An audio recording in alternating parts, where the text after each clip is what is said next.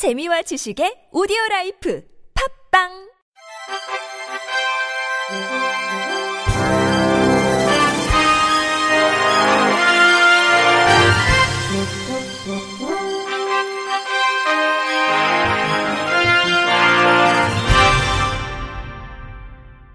청취자 여러분 안녕하십니까? 3월 26일 화요일 KBS 뉴스입니다. 공공운수노조 사회복지지부와 서울장애인 차별철폐연대가 어제 서울시청 앞에서 기자회견을 갖고 서울시 사회서비스원 공공성 강화를 위해 사회복지시설을 직접 운영해야 한다며 노숙 농성에 돌입했습니다. 지난 11일 출범한 서울시 사회서비스원은 장기요양 장애인 활동 지원, 보육 등의 사회서비스를 공공이 직접 제공해 공공성을 높이고 종사자의 처우까지 개선하는 것을 목표로 운영됩니다. 이 자리에서 이들 단체는 서울시가 사회복지시설을 직접 운영해 운영 기준을 마련하고 노동자 직접 고용을 통한 정규직화, 탈시설 정책에 따라 사회서비스원을 통한 노동자의 고용 승계 및 탈시설 지원센터를 설립해야 한다고 촉구했습니다. 이어 구체적으로 위법, 불법 사회복지시설 직접 운영, 탈시설 지원센터와 지역사회 기반 장애인 주거 서비스 제공기관 포함, 근로기준법 위반 등으로 고통받는 사회복지 노동자의 노동권 보장, 사회복지시설 비리 척결을 위한 관리감독과 행정처분 강화 등을 요구했습니다. 한국장애인개발원이 지난 21일 공공기관으로서 신뢰도를 높이고 수요자 중심의 사업 추진을 위해 혁신자문단을 위촉하고 본격 활동에 돌입했습니다. 혁신자문단은 장애인 개발원의 혁신과 발전을 위해 전문적이고 실질적인 자문을 제공하는 기구로 조직, 사업, 복지정책 분야 외부 전문가 9명으로 구성됐습니다. 장애 여성 네트워크 김효진 대표가 단장을 맡았으며 장애인권법센터 김예원 변호사, 한국국제협력단 김은섭 시민사회 협력실장, ENL 노무법인 김주연 노무사, 성결대학교 파이데이아 학부 김형성 교수, 전주대학교 재활학과 박주영 교수, 한국복지대학교 유니버설 건축과 성기창 교수, 한국척수장애인협회 이찬우 사무총장, 서울장애인 직업재활시설협회 최종태 회장 등이 단원으로 참여합니다. 혁신자문단은 혁신과제 발굴 및 지난해 6월 발표한 한국장애인개발원 혁신 로드맵 10대 과제 이행을 위한 전문가 자문과 이행 상황 모니터링 등을 실시할 예정입니다. 개발원 최경수 원장은 올해는 한국장애인 개발원 설립 30주년을 맞는 해로 제2 창립의 자세로 전반의 혁신을 꾀하고 있다며 전반적인 조직 혁신을 통해 장애인 정책 전문기관으로 바로 설 수 있도록 하겠다고 말했습니다. 한국장애인 고용공단은 공단과 지자체 간 장애인 취업 지원 통합 전달 체계 구축이 모두 완료돼 이달부터 주민센터를 방문한 구직 희망장애인은 손쉽게 공단 취업 서비스를 제공받을 수 있게 됐다고 밝혔습니다.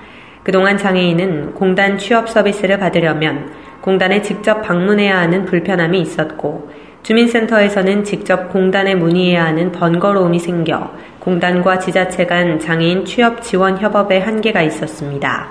이번 조치로 주민센터에서는 사회보장 정보 시스템을 이용해 편리하게 공단으로 취업 서비스를 의뢰할 수 있게 됐습니다. 한국장애인 고용공단 조종란 이사장은 이번 전달체계 구축을 통해 주민센터를 방문한 장애인이 보다 쉽게 공단 취업 서비스를 이용할 수 있게 돼 기쁘다며 수요자 중심의 맞춤형 취업 지원 서비스에 한 발 더 다가간 의미 있는 일이라고 말했습니다.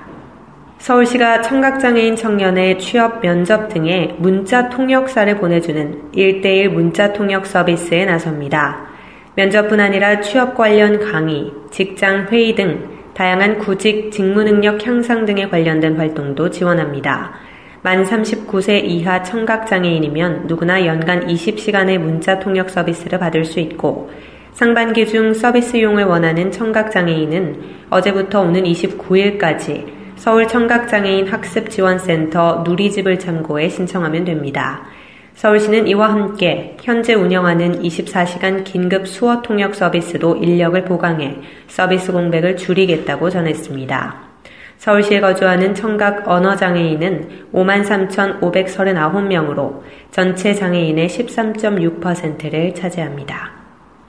게임 좀 그만하라며 잔소리한다는 이유로 엄마를 마구 폭행해 숨지게 한 지적장애 아들에게 징역 7년이 선고됐습니다. 부산지법 형사 6부는 존속 살해 혐의로 기소된 20대 A씨에게 1심에서 징역 7년을 선고하고 치료 감호를 명령했습니다. 지난해 8월 집에서 노트북으로 게임을 하던 A씨는 엄마가 컴퓨터 게임을 그만하라며 노트북을 뺏고 효자손으로 때리려 하자 주위에 있던 나무 책꽂이와 드라이버로 엄마를 수차례 때리고 찔러 숨지게 한 혐의로 재판에 넘겨졌습니다. A씨는 변호인은 범행 당시 사물을 변별하거나 의사를 결정하는 능력이 떨어지는 심신 미약 상태였다고 주장했습니다. 재판부는 배심원 판결 결과를 고려해 A씨에게 징역 7년을 최종 선고하며 살인은 매우 중대한 범죄이고 존속살인은 반사회적, 반인륜적 범죄로 죄질이 매우 무겁다. 피해자의 고통을 가늠하기 어렵고 유족 또한 치유하기 어려운 슬픔을 아는 채 살아가야 한다고 밝혔습니다. 이어 다만 A씨가 심신미약을 주장하고 자신의 범행을 인정하며 잘못을 깊이 뉘우치는 점 등을 고려했다고 양형 이유를 설명했습니다. 장애인들의 생활을 돕는 정보통신기술, 즉 ICT 제품이 속속 출시되고 있습니다. 청각장애인 택시기사를 위한 전용 호출 애플리케이션과 지체장애인 승객의 이동을 돕는 AI 스피커가 다양하게 활용되고 있는데요. 장애인의 손과 귀가 되는 따뜻한 기술을 YTN 이하린 기자가 취재했습니다. 바쁜 출근길. 호출 앱으로 콜택시를 부르자 근처에서 대기하고 있던 조금 특별한 택시가 도착합니다. 안녕하십니까? 청각장애인 기사님이 운행하는 택시입니다. 지난해부터 스타트업 기업이 서비스를 시작한 이른바 고요한 택시에 청각장애인 기사를 위한 전용 호출 애플리케이션을 적용한 겁니다. 운전 중에도 콜을 놓치지 않도록 깜빡이 알림을 화면에 추가했는데 아직, 아직, 아직. 시선이 분산되는 걸 막기 위해 운전대 위 콜잡이 버튼도 부착했습니다. 고객의 음성을 텍스트로 전환하는 messaging 기능으로 기사와 고객이 서로 특이사항을 전달할 수 있습니다. 인터뷰 이대호 청각장애 택시 기사 수어 통역. 저희가 물론 들리지 않긴 하지만 운전을 할 땐 시각적인 것들이 보통 성인에 비해서 굉장히 또 발달되어 있습니다. 그렇기 때문에 충분히 안전하게 운행하실 수 있다고 생각이 듭니다. 현재 서울과 남양주, 경주에 12명의 청각장애 택시기사를 채용한 고요한 택시는 연말까지 100여 명을 더 채용할 계획입니다. 인터뷰 여지영 SKT팀앱 사업본부장 상무. 여러 가지 제안을 받으셨던 분들이 어, 사회에 나올 수 있게끔 그래서 이분들의 이제 고용을 갖다가 더 창출할 수 있게끔 이런 부분에 저희가 돕고 싶습니다. 반대로 장애인 승객을 위한 AI 서비스도 출시됐습니다. 몸이 불편한 승객이 음성 명령만으로 콜택시를 부를 수 있을 뿐만 아니라 장애인 콜택시 불러줘. 원하는 목적지 번호를 말씀해 주세요. 지하철 역사 내 장애인 엘리베이터 위치와 작동 여부, 장애인 화장실과 전동 휠체어 급속 충전기 등의 위치까지 알려주는 AI 스피커입니다. 인터뷰 이원준 경기도 부천시 손을 사용 못하다 보니까 입으로 이렇게 계속 터치펜을 조작을 하다 보면 그게 되게 불편했었는데 지금은 그냥 음성만으로 택시를 부를 수 있으니까 그게 정말 편리한 것 같아요. 단순한 편리함을 넘어선 배려의 기술이 장애인의 손과 귀가 되어 생활에 따뜻함을 더하고 있습니다. YTN 이하린입니다. 끝으로 날씨입니다. 내일 아침부터 오후 사이 경기도와 강원 영서, 충북 북부 지역에 비가 내리겠습니다. 강원 영동 북부 지역은 밤부터 비가 내리겠고 그 밖에 중부지방, 경북 내륙, 전북 내륙은 곳곳에 따라 빗방울이 떨어지는 곳이 있겠습니다. 예상 강수량은 서울과 경기, 강원도, 충북 북부 지역에서 5mm 내외로 내리겠습니다. 오늘과 내일 서해안과 동해안, 강원 산지에서 바람이 매우 강하게 불겠습니다. 시설물 관리에 유의하시기 바랍니다. 내일 아침 최저 기온은 2도에서 12도, 낮 최고 기온은 12도에서 24도가 되겠습니다. 바다의 물결은 서해 앞바다 0.5에서 2m, 남해와 동해 앞바다에서는 0.5에서 3m로 일겠습니다.